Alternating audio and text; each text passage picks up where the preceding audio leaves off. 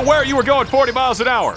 This is a residential area. Sure, but I'm on my lawnmower? Wait, am I getting a ticket? No, I've just never seen anyone top 9 miles an hour on one of those bad boys. And mow their entire lawn in 30 seconds? What got into you? Well, it did fuel up at Sunoco this morning. At Sunoco, we know how to fuel peak performance. We've been doing it for American racing for over 50 years. Fuel your best. This NASCAR season, every member of the Toyota racing team is doing their part to take the trophy home. Like sixth grader Melissa Kowalski, who changes true to Truex on every true false quiz she takes. All my teachers are Martin Truex Jr. fans now. Keep up the great work, Melissa. To accomplish greater things this year, everyone plays a part. Be part of the action at toyota.com slash racing. Toyota, let's go places. NASCAR is a registered trademark of National Association for Stock Car Auto Racing, Inc. The following is a production of the Motor Racing Network, the voice of NASCAR.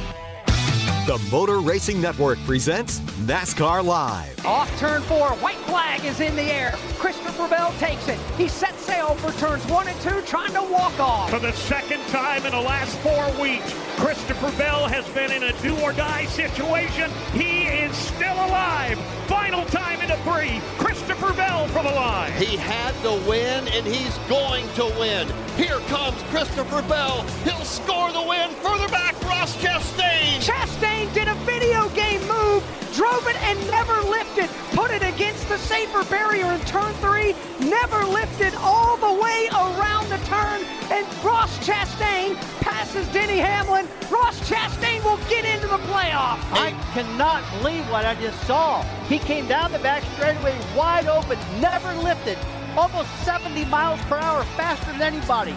NASCAR Live is brought to you by Blue Emu Maximum Pain Relief, the official pain relief cream of NASCAR. It works fast and you won't stink. And by Toyota. For the latest Toyota racing information, visit toyotaracing.com. From the MRN studios in Concord, North Carolina, here is your host, Mike Bagley.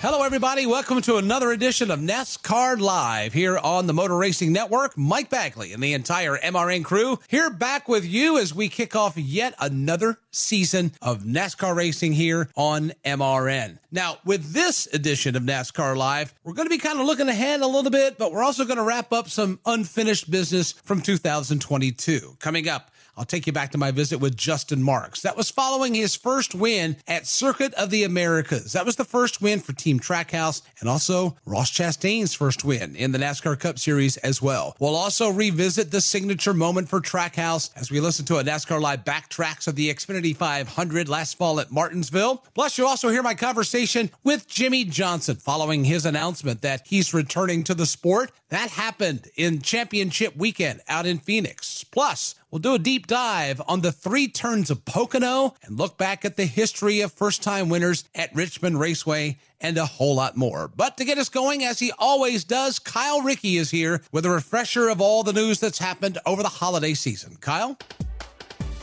Mike 2023 is here, and what an exciting start to the year it's been for multiple drivers and their families, starting with the Larsons.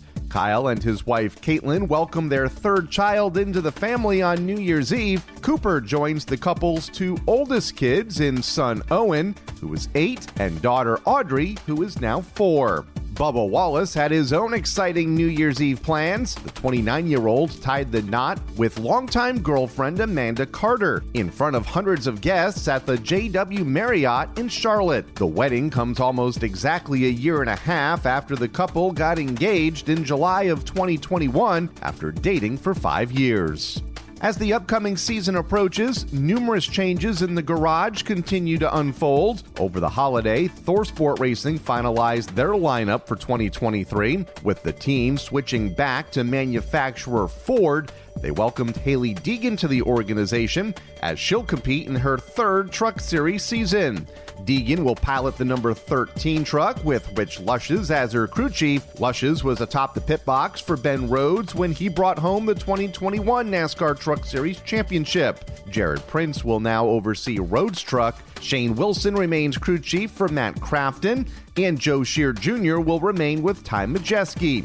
Deegan is departing David Gilliland Racing after competing for them for two full seasons. Alpha Prime Racing announced the races that Ryan Ellis will compete in this season. Ellis is slated to pilot 24 events in the NASCAR Xfinity Series. The team also finalized a deal that will bring Stefan Parsons back for a select number of events. Parsons made 12 starts for APR in 2022, which was highlighted by an eighth place finish at Bristol. Details regarding the sponsorship and events Parson will run will come at a future date. The latest driver to sign with the team was Leland Honeyman Jr., as he finished third in the ARCA Menard Series East Points a year ago. The specifics of his 2023 events will be released at a later date as well.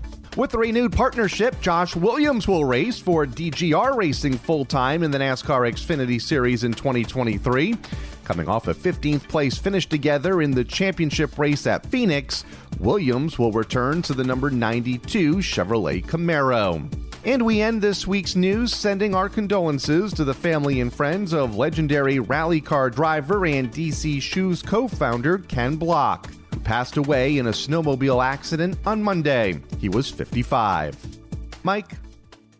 Thank you, Kyle. And of course, all of us here at the Motor Racing Network send our condolences to the family of Ken Block, a true motorsports legend. Coming up, we'll hear from Justin Marks following Trackhouse Racing's first win. And later, we'll revisit the thriller that was the Xfinity 500. NASCAR season is here, and everyone on the Toyota racing team is doing their part to perform at the highest level. From driver Ty Gibbs to amateur musician Russell Viper, who's working on the perfect pre race pump up track for the team. Start those Camrys up! Yeah! To accomplish greater things this year, everyone plays a part. Be part of the action at toyota.com slash racing. Toyota, let's go places. NASCAR is a registered trademark of National Association for Stock Car Auto Racing, Inc. This is NASCAR Live. Now, back to Mike Bagley. Welcome back to NASCAR Live. The rise of Trackhouse Racing was one of the prevailing stories of 2022. That second year team scored three wins between their two cars, and both drivers, Ross Chastain and Daniel Suarez, made the playoffs with Ross coming up just short of being crowned champion. The first signs of this huge year came back in March with Ross's win at Circuit of the Americas in Austin. 24 hours after that victory, I caught up with team owner Justin Marks to discuss the accomplishment. The team principal, Justin Marks, is on NASCAR Live. Justin, welcome in. How are we doing? Oh, we're doing good. My feet haven't touched much of the ground last 24 hours. It's been uh, it's been pretty awesome. Well, it was awesome to watch it happen. It was more interesting watching it develop. Uh, saw some video, obviously, watched it on TV, heard the description on the radio, saw you standing behind the war wagon there.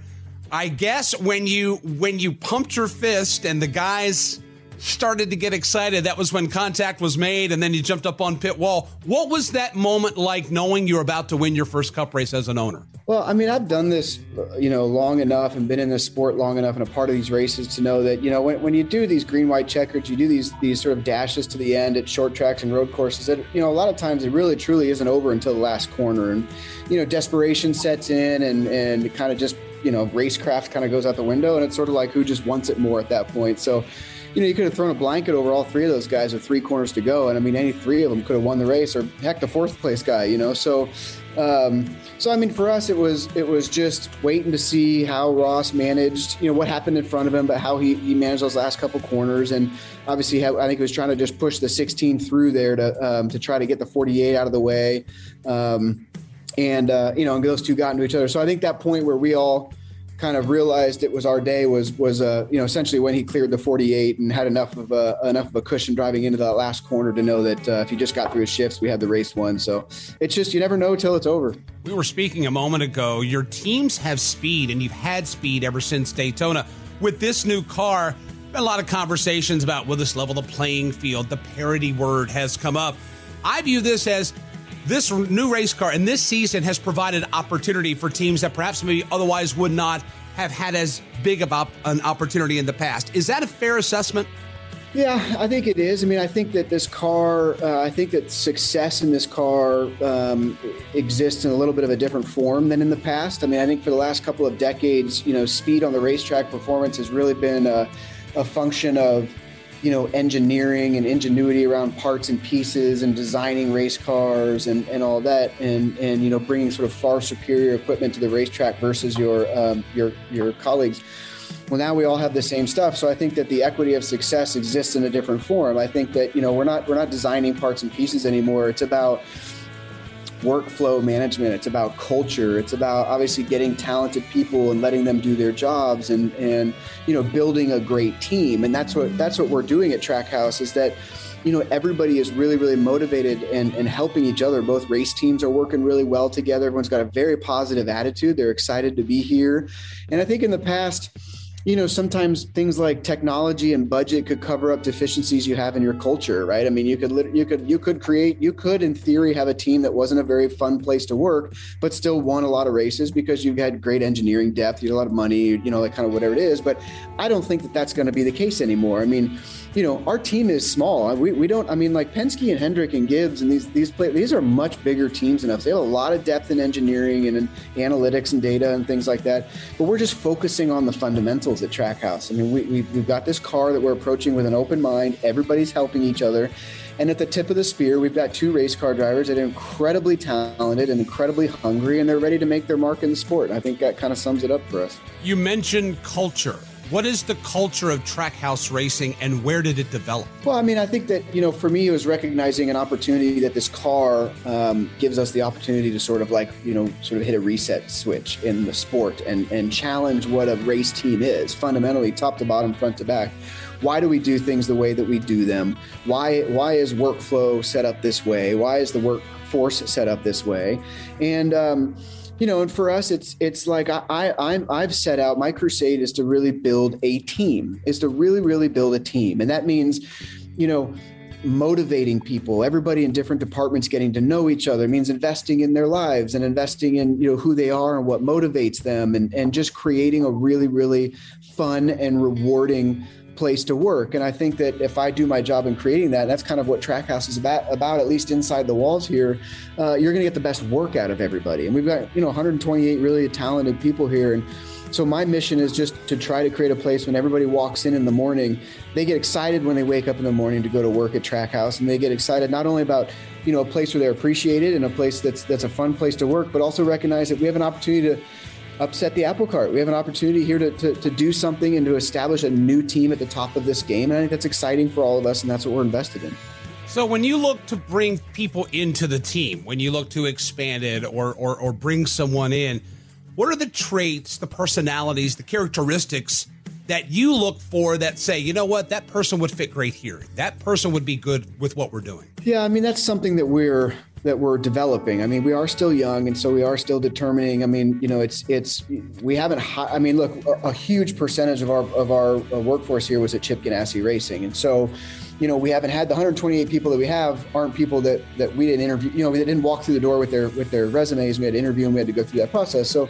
I mean, one of the things we talk about is hiring for attitude over aptitude, right? We talk about hiring somebody that is got the right attitude, that's got the work ethic, that's excited about what we're doing, that is excited about the new car, um, that likes the direction that NASCAR is going in. I mean, if somebody's got those traits, um, then I think that you know, uh, and obviously has the talent that we're willing to to train and let them get the experience here because uh, it's important. The attitude is important. I mean, I don't I don't want to hire the best whatever there is, whatever position in the sport, the, the person that was the best ever at that, if they don't think the car is very, the new car is really cool, they don't like that we're putting dirt on Bristol, or they're kind of tired of the grind, they're like, we don't want any of that stuff. So we're, so it's really talking, you know, it's about hiring attitude over aptitude and, and just trying to make sure that we have a building full of very motivated and, and uh, positive people. We mentioned a few moments ago that your cars have had speed ever since we pulled onto the property at Daytona to open the season. Now we've come from the West Coast swing. We've got our first road course race under our belt. Now we're going to go into a little short track swing. We've got Richmond, Martinsville, Bristol Dirt, back to Talladega. We get into the meat and potatoes.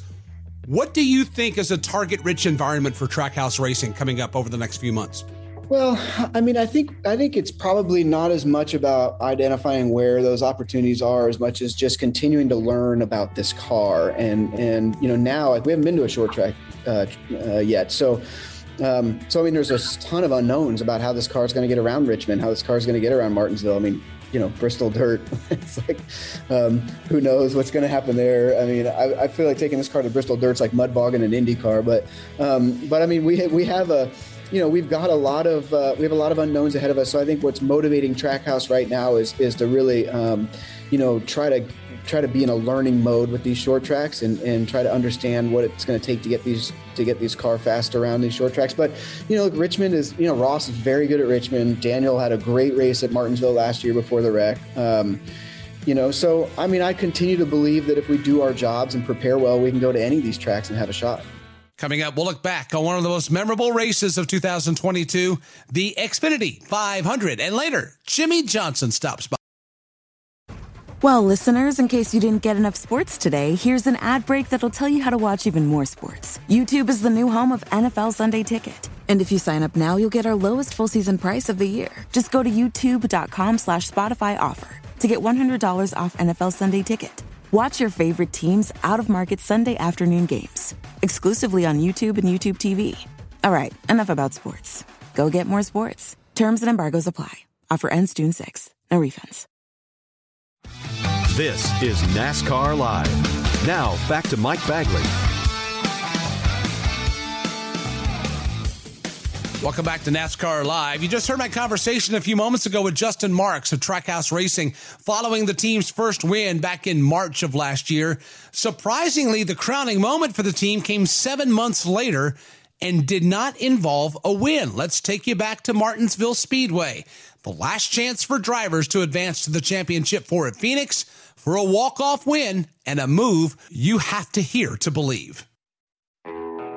Kyle Larson won the pole in qualifying yesterday. He opts to start the race on the outside lane. He's got teammate Chase Elliott lined up to his inside. Field up off turn number four. Greg Harris on top of the flag stand puts the green flag in the air, and we're racing at Martinsville Speedway in the Xfinity 500. Got a battle for the lead. Here comes Denny Hamlin to the inside on Chase Elliott. Finally found a sliver of daylight to the low line on the Napa Chevrolet, but Elliott with a good draw off the top of turn number two. Here comes Hamlin again. Back to the inside. Denny Hamlin for the lead in turn four. Chase Elliott will not give it up without a fight. Elliott will continue to lead by half a car length. Here comes Denny Hamlin downstairs. Side by side for the number one spot at Martinsville. Hamlin on the inside. Chase Elliott free wheels it to the outside. Dead even down the back straightaway and into turn three. Five-time winner on the inside, one-time winner in Chase Elliott on the outside, and five-time Denny Hamlin's going to take the lead, and he will take it on lap 121. William Byron driving hard, try to hang on to the bottom of the racetrack, make Denny Hamlin take it the hard way if he can. Denny diamonds the corner, looks low, but nothing there off four. Two to go in stage number one, Martinsville, Virginia, the Martinsville Speedway. Everybody watching Denny Hamlin work the traffic. Works some room underneath the William Byron machine. He'll pull even down the back straightaway and into turn three. Oh, Byron almost crossed it up. Late braked it into three and nearly threw it away. An absolutely dominant performance so far here at Martinsville Speedway.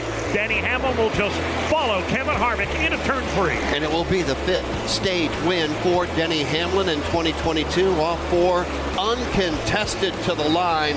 And Denny Hamlin has picked up the green and white checkered flag yet again. Larson will hang a left turn, drop in on his back bumper in third. Then it's Cole Custer. Ryan Blaney working hard to the outside. Brad Keselowski gets turned. He and Ross Chastain got together on entry to turn number three. Brad Keselowski backward into the safer barrier in turn four. The race off from road, though. Christopher Bell wins the race off from road. Out second is Ryan Blaney. Third out is uh, Chase Elliott. Denny Hamlin, a rough run down pit road. Fourth out, and Kyle Larson is fifth out of pit road. Trouble in turn three. Hard lick straight into the wall for Landon Cassill. May have had a right front tire go down. A big hit into the safer barrier as he rolls to a stop at the exit of turn number four. That Nations Guard Chevrolet is going to need a right front clip as the window net comes down for Landon Cassill. Going to need a fender, too. Right front fender.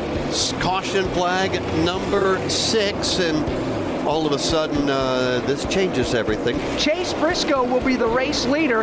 He stayed on the racetrack, as did his Stewart Haas Racing teammate Cole Custer.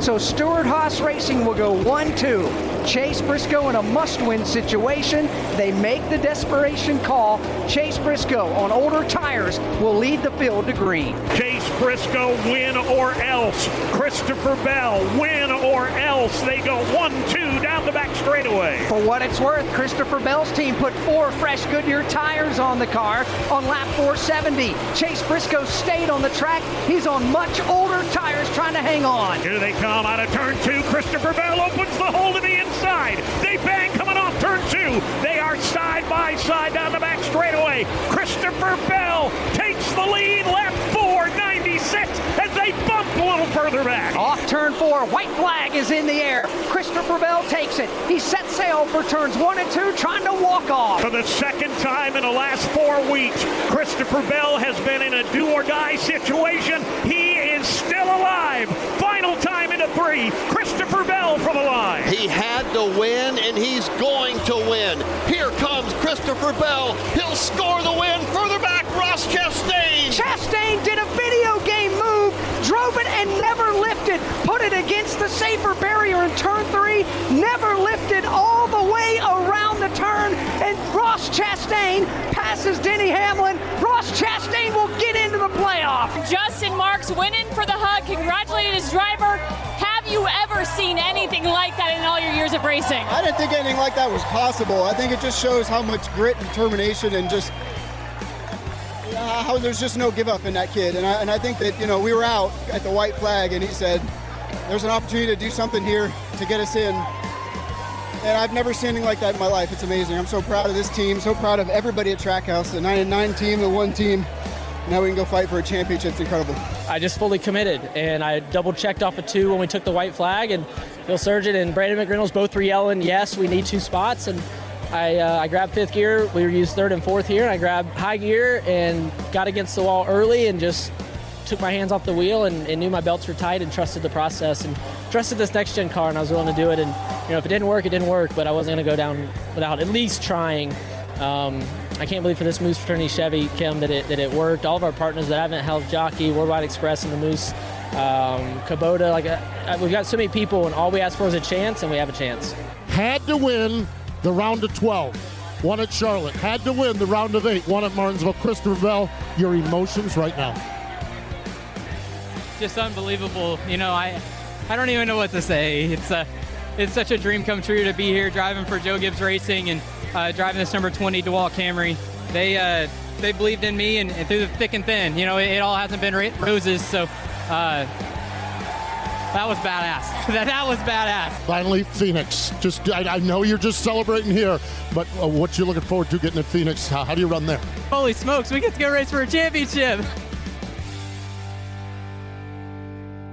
What an incredible finish that was. The race clocked in at number five in our countdown of the best races to air on MRN in 2022 on our NASCAR Live Wide Open podcast. By the way, all those episodes are available now wherever you get your podcast. Just search NASCAR Live. Coming up, you'll hear my conversation with Jimmie Johnson moments after he announced that he was returning to the sport.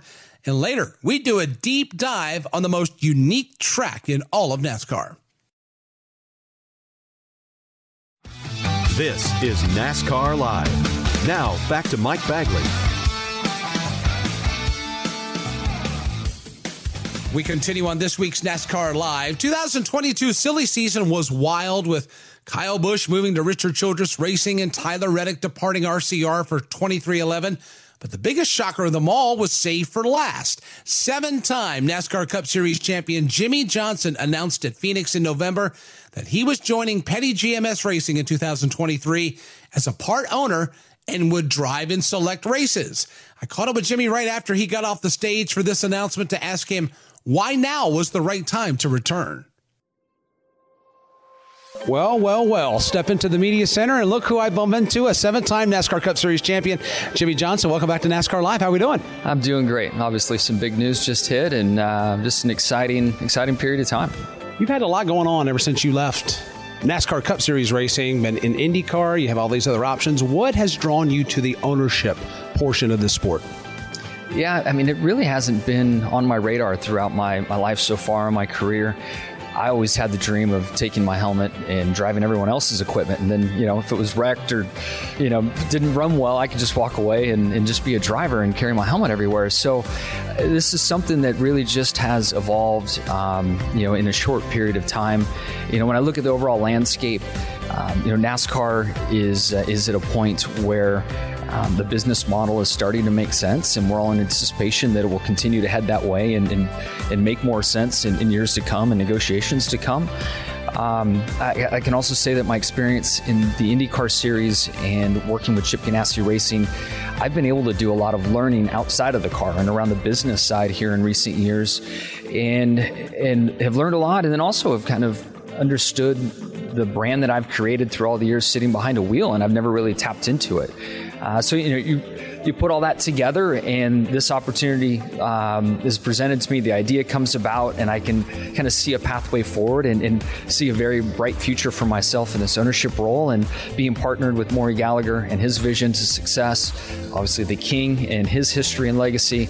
Um, it, it's just uh, an opportunity of a lifetime for me that I had to take. For those fans of the sport that are curious, what are the conversations like with two gentlemen that share 14 Cup Series championships among them?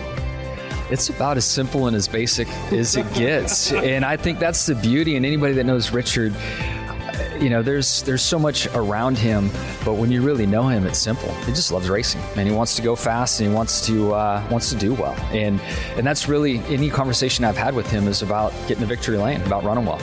You left this sport with a lot of wins, a lot of championships, and you went into an unknown. You had never been in IndyCar. What was that like coming out of your comfort zone here, going over there, learning and doing everything you did there, and now coming back? Uh, it was an eye opener, say the least. I mean, I, I felt like uh, my performance on track, especially street and road courses, would be a, be a little higher out of the gate. Uh, but the cars are so different. But thankfully, I was at a place in my own head that I was there for the experience. Of course, I'm a competitor. Of course, I want to do well. But that I had that part of my career. You know, that was here in NASCAR. So I, I truly enjoyed it. and Was surrounded by amazing people at Chip Ganassi Racing, and uh, you know, I had, had an amazing couple of years and. I certainly hope to climb back behind the wheel of one of those cars in years to come as well. In that time that you stepped away, a lot has changed. We have new race cars, we've got newer drivers. I'm curious, one of the things that people herald about you is the class that you possess and the way you race. You've had a lot of rambunctious racing lately from younger drivers. What is number one your thought on that? And if you could counsel some of these younger drivers today, how would you work them through some of their learning curves or learning pains that they're going through right now? Yeah, that's a big question. I mean, you know, when I got my start in Cup, I was 25, turning 26. And I think some of the recent drivers that are, you know, in the headlines are, are, much younger than that. And I always said when I came along, granted, I wish things happened sooner for me, and I wish I was in a Cup car at 18, you know, like Jeff Gordon was.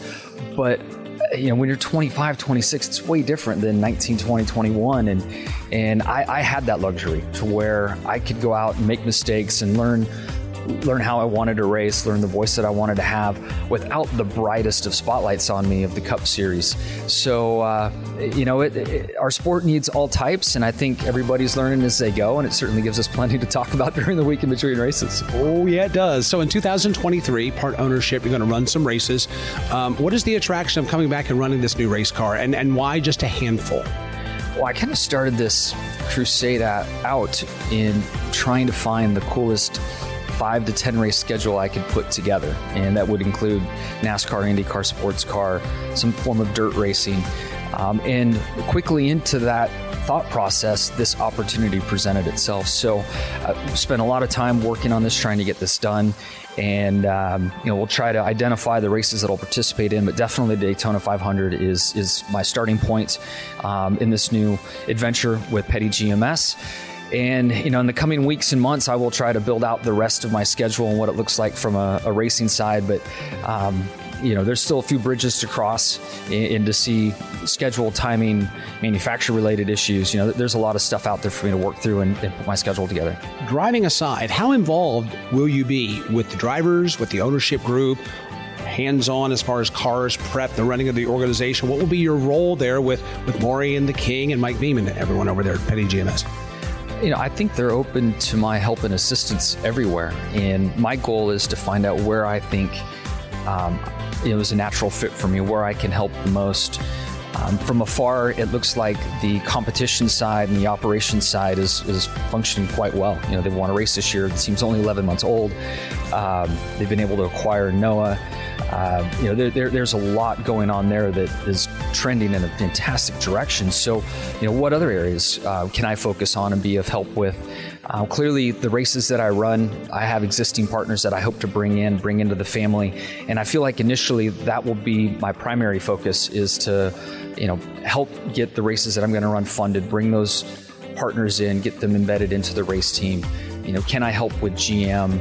Uh, can I help um, with our drivers that we have? You know, what what do they need? I mean, you know, I, I had a pretty good training program, but that's that's the norm now. So I'm pretty sure, you know, that side's locked down for both drivers. But there's got to be areas that I can help, and I'm just gonna um, help where I can and, and, learn. Well, one of those things outside of a racing organization is the collaboration that we've seen between NASCAR and the drivers, the drivers' council, and, and being more um, more have a uh, lines of communication be open between the sanctioning body and the drivers.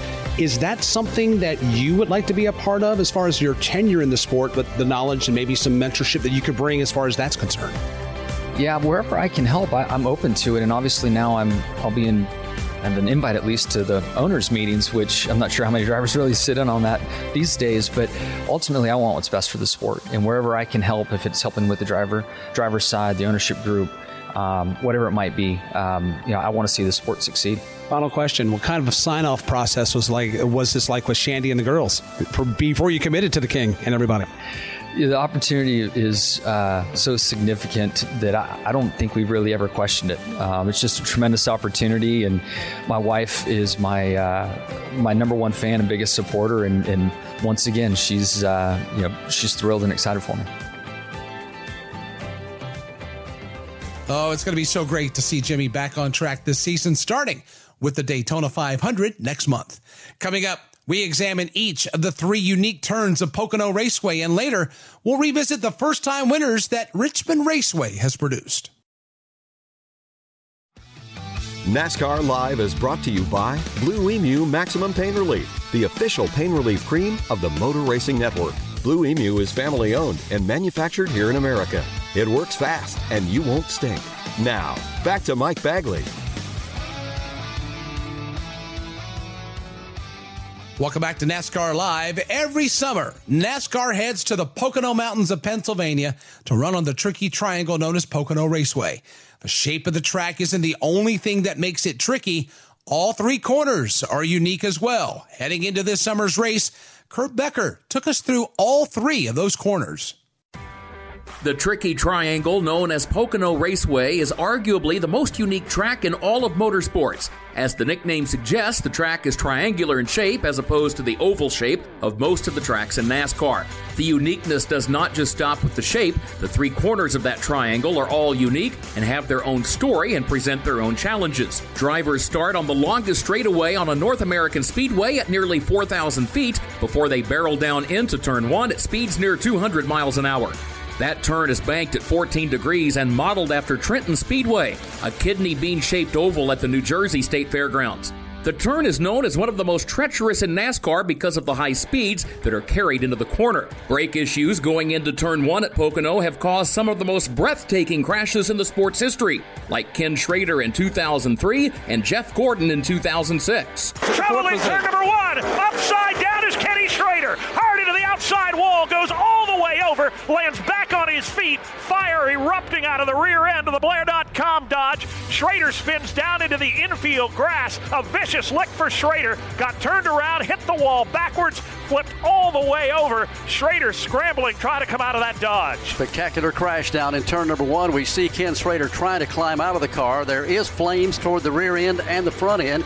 But Schrader is out of the machine and steps away from it. Let's go back to turn one. He is out, Barney, and appears to be okay. Not a happy camper, as you might well expect after a terrifying ride here in turn number one. Gordon pounds the outside wall. Something went wrong at the exit to the at the entrance to the corner. He went down through the infield, hit the access road, flew a good eight feet in the air. There is mud, there is dirt, there is debris everywhere in turn one, and Jeff Gordon has absolutely pulverized the safer barrier, and the window net is coming down. That's a huge relief for Jeff Gordon fans as he almost knocked the wall down here in turn one. The entrance of turn one is not the only treacherous part of the corner. Drivers are always fighting for position on the exit of the corner, and some of those incidents have led to even more spectacular crashes, like when Dale Earnhardt Incorporated teammates Dale Earnhardt Jr. and Steve Park got together in 2002. Whoa, further back, Steve Park, corrupt problems, contact in the wall. Dale Earnhardt Jr. involved. Park now flipping wildly end over end down the long pond straightaway. Now the car comes to rest down to the inside of the racetrack. Dale Earnhardt Jr. is collected. Two cars crash and collide in a vicious wreck off turn number one. Caution is on the speedway. It comes out very early in the event here this afternoon. Let's go back to turn two. It's a problem for Steve Park and Dale Earnhardt Jr. Barney. The two got tangled up when they cleared turn number one. Steve Park went hard into the Armco barrier down to the inside of the long pond straightaway. The car then became airborne, flipping wildly, turning gyrations. Dale Earnhardt Jr. has quickly climbed from the Budweiser Chevrolet. He has run over to Steve Park. Safety crews are on the scene, but two cars now collected. Steve Park and Dale Earnhardt Jr. down to the inside here on the Long Pond stretch. When drivers come off of turn one, they head onto the Long Pond straightaway before heading to turn two. Turn 2 is the tightest of the three corners. It is modeled after one of the quick 90 degree corners at Indianapolis Motor Speedway and is banked at just 8 degrees.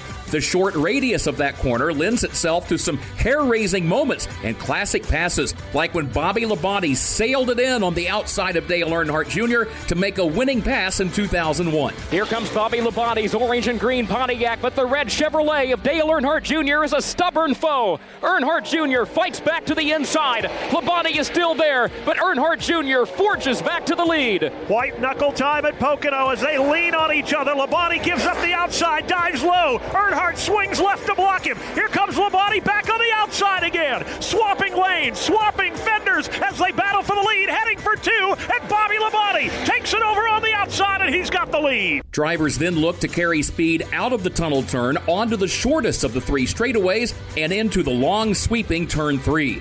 That turn is the longest and flattest on the track. It is banked just 6 degrees and modeled after the Milwaukee Mile, and similar to what drivers encountered just last weekend at New Hampshire Motor Speedway. This corner is known for being the most important on the course. Drivers want their cars to drive well in the corner so they can carry as much speed as possible onto the long front straightaway. The corner also is not short on memorable moments. Just last summer, Kyle Larson looked like he was cruising to a victory until he entered turn three. Kyle Larson Express not to be derailed here this afternoon at the Pocono Raceway has 10 car lengths in hand over his teammate Alex Bowman. Larson's in trouble. Up into the outside wall. Tire gone down right front for Kyle Larson. Into the outside walls, the leader's exit three. Do you believe it? And here comes Alex Bowman, and he will win this afternoon. Will another surprise winner claim victory through turn three? Hopefully, there will be no spectacular crashes in turn one. Will a driver gain multiple spots by heading into the tunnel turn wide open? The three unique corners, all with their own memories, will be in the spotlight on Sunday when the sport's best look to conquer the tricky triangle once more. Thank you, Kurt. Always love going up to the Poconos in the summer. Coming up, we'll revisit some of the drivers who scored their first Cup Series victories at Richmond, and later, we'll close the show by looking back on one of the greatest finishes in the history of the sport. Today's broadcast is brought to you by Blue Emu Maximum Pain Relief, the official pain relief cream of the Motor Racing Network. This is NASCAR Live. Now, back to Mike Bagley.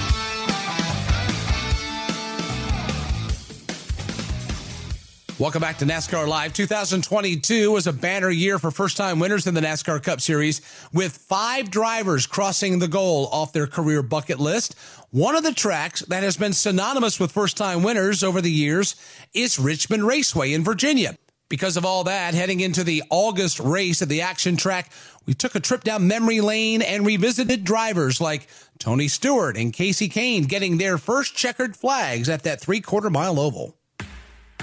Richmond Raceway has been a part of NASCAR's history for nearly 70 years. Over the course of its time on the NASCAR schedule, names like Petty, Earnhardt, Waltrip, and Johnson have all tasted victory lane at the action track.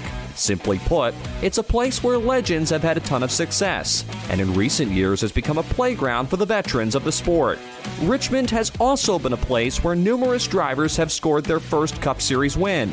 In fact, five drivers can stake the claim their first Cup Series victory came at Richmond. The first driver to accomplish this feat was James Hylton back in 1970, besting the king, Richard Petty.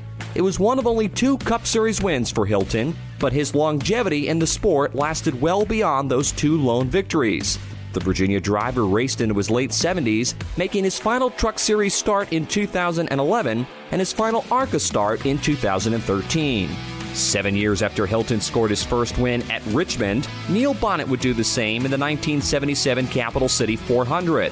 Bonnett would win 17 more times in his career and has earned a nomination on the NASCAR Hall of Fame ballot. 1986 brought one of the craziest finishes in the history of the sport. Dale Earnhardt and Darrell Waltrip had been battling each other all day long at Richmond, but took themselves out in the closing laps racing for the lead, along with the majority of the lead lap cars, leaving a third generation star with the last name Petty in position to take the checkered flag. These two will dish it out, and Earnhardt will make him work for every inch of real estate. There's going to be some red, yellow, blue, all colors of paint between those two before this one is over. As they go back into turn number one, they get together again. They're off two. Waltrip passing inside, spot covered. They're alongside of each other. They do not touch this time.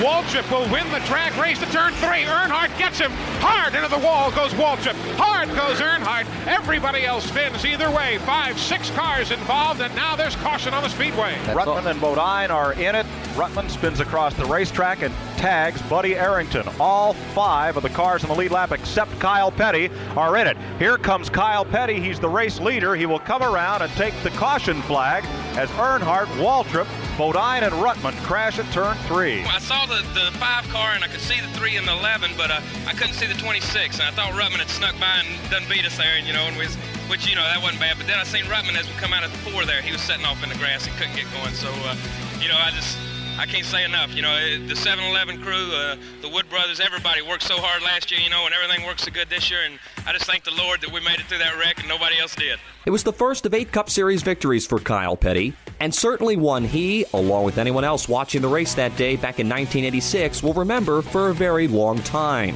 It would take over 13 years for Richmond to see their next first time winner, but the driver who took home the checkered flag in the 1999 Exide Batteries 400 was just getting started on a Hall of Fame career. White flag on his way to getting his first Winston Cup victory ever. He is down in turn number one behind that four car pack that we talked about. Bobby Labonte is some four to five car lengths behind him. He's off turn two and heading for victory lane. No doubt about it. He's had the strong car all night, and he deserves this one. Tony Stewart for the last time up into turns three and four. In just his 25th start in the NASCAR Winston Cup Series, Tony Stewart is a winner. Checkered flag, Stewart wins tonight's Exide NASCAR Select 400 at Richmond, five car lengths over his teammate Bobby Labonte. Tony Stewart, you winning your 25th start. Your thoughts? I don't know what to say. I love this Virginia racetrack, that's for sure. That's for you know, it's been a great day for us and the Home Depot team and all these fans. I'm glad you guys were here to share it with me. It means a lot. The entire sport was put on notice from the moment Tony Stewart climbed aboard the Joe Gibbs Racing number 20 at the start of the 1999 season. Stewart dominated that night in Richmond, leading 333 of the total 400 laps. While it was only his 25th career start, many felt Stewart's win was a long time coming. Smoke went on to win 48 more races and three Cup Series championships over the course of his illustrious Hall of Fame career. One could say Stewart's win opened up the floodgates for him in terms of victories in the Cup Series. Six years later, the same could be said for another budding superstar. Casey Kahne comes out turn number four, sees the white flag. Can he keep it between the walls? One more lap and go to victory lane for the first time in his Nextel Cup career. He's heading over to turn two. Six times he's played the bridesmaid's role in Nextel Cup racing. Tonight he wants to throw the bouquet. Final time into turn three, wide open and on his way is Casey Kahne. In his 47th NASCAR Nextel Cup Series start, finally, Casey Kahne is going to Gatorade victory lane. He gets the victory in the Chevy American Revolution 400. You know, we came so close so many times, and to do it at Richmond, one of our worst tracks last year, we struggled here every race. Uh, did never, uh, never crashed, just couldn't run good, and uh, we came out here and tested, made a few changes, and the car was unbelievable all night long. It was so fun racing Tony Stewart and uh, Kurt Busch up there at the beginning of the race, and you know to win the race and uh, have Tony right there on my heels the whole race was uh, it's pretty awesome for me. That's uh, you know that's a that's just an unbelievable feeling. Casey Kahne shared a similar background with Stewart as both drivers came up the ranks as sprint car racers. In an interesting twist of fate, Kahne actually held off Stewart for his first victory back in 2005. Just like Stewart's win in 1999, Kahne's win seemed like it was a long time coming for the Washington driver. It occurred in the 2004 Rookie of the Year's second season, but Kahne had already finished second six times before getting that elusive first checkered flag. The win came driving for Ray Evernham as Kahne would go on to win races for both Red Bull Racing and Hendrick Motorsports over the course of his Cup Series career. First time winners will always be a big part of the history at Richmond Raceway, as they have been a part of the storylines this year in the 2022 season. An absolutely staggering five drivers have already won their first Cup race this year. With that amount of first time winners, it leaves a fairly small pool of drivers looking for their first victory this weekend. Rookies like Harrison Burton and Todd Gilliland will be looking to shock the world and join a list of first time winners at Richmond, which include names like Bonnett, Petty, and Stewart. Thank you, Tim. Coming up, we'll close out the show by flashing back to one of the greatest races in the history of the sport the 2007 Daytona 500. This is NASCAR Live. Now, back to Mike Bagley. Welcome back to NASCAR Live. Over the next month and a half on NASCAR Live, we'll be doing a deep dive on some of the best races in the history of the great American race, the Daytona 500. Today, we thought we'd whet your appetite with arguably the greatest finish in the 60 plus year history of that race the 2007 Daytona 500. Everybody in single file, the front two, front three cars. Here's Kyle Busch to the outside, to the inside. Martin throws the block. Busch slams into Harvick. Harvick's up the outside. Harvick's looking for the win. Here comes Kevin Harvick. He draws even with Mark Martin side by side for the race leader for the win. Martin down low. Kevin Harvick wheel to wheel. Busch spins off turn four. Kyle Busch spins. Matt Kenseth spins. But here comes the race to the Daytona 500 victory at the stripe. Kevin Harvick gets it by inches, comes out of nowhere, and Kevin Harvick is the 2007 Daytona 500 winner. What a doozy that one was. You can hear that whole race right now on MRN.com or wherever you listen to your podcast. Just search MRN Classic Races. Folks, that's going to do it for us this week. I'd like to thank Jimmie Johnson and Justin Marks for being a part of our show last year and again today. I'm Mike Bagley for the rest of the MRN crew. We thank you so much for tuning in, and we'll chat with you again on NASCAR Live Wide Open tomorrow. And again, NASCAR Live Tuesday next week right here. Until then, so long, everybody. NASCAR Live is a production of the Motor Racing Network with studios in Concord, North Carolina, and was brought to you by Blue Emu Maximum Pain Relief, the official pain relief cream of NASCAR. It works fast and you won't stink. And by Toyota. For the latest Toyota racing information, visit toyotaracing.com. Today's broadcast was produced by Trey Downey, Pat Jaggers, and Julian Council. The executive producer for MRN is Ryan Horn. Remember to visit MRN.com for all of the latest news and information. NASCAR Live is produced under an exclusive license with NASCAR. Any use of the accounts and descriptions contained in this broadcast must be with the express written permission of NASCAR and the Motor Racing Network. Ruoff Mortgage wants to welcome you home with their fast and stress free mortgage process. Ruoff knows that when you're ready to move, you want to keep things moving. From the moment you start, Ruoff makes sure the process moves quickly, often twice as fast as other lenders, so you can close quickly and settle in sooner. Visit ruoff.com to learn how you can qualify for the fastest loan of your life. That's Ruoff, R U O F F.com.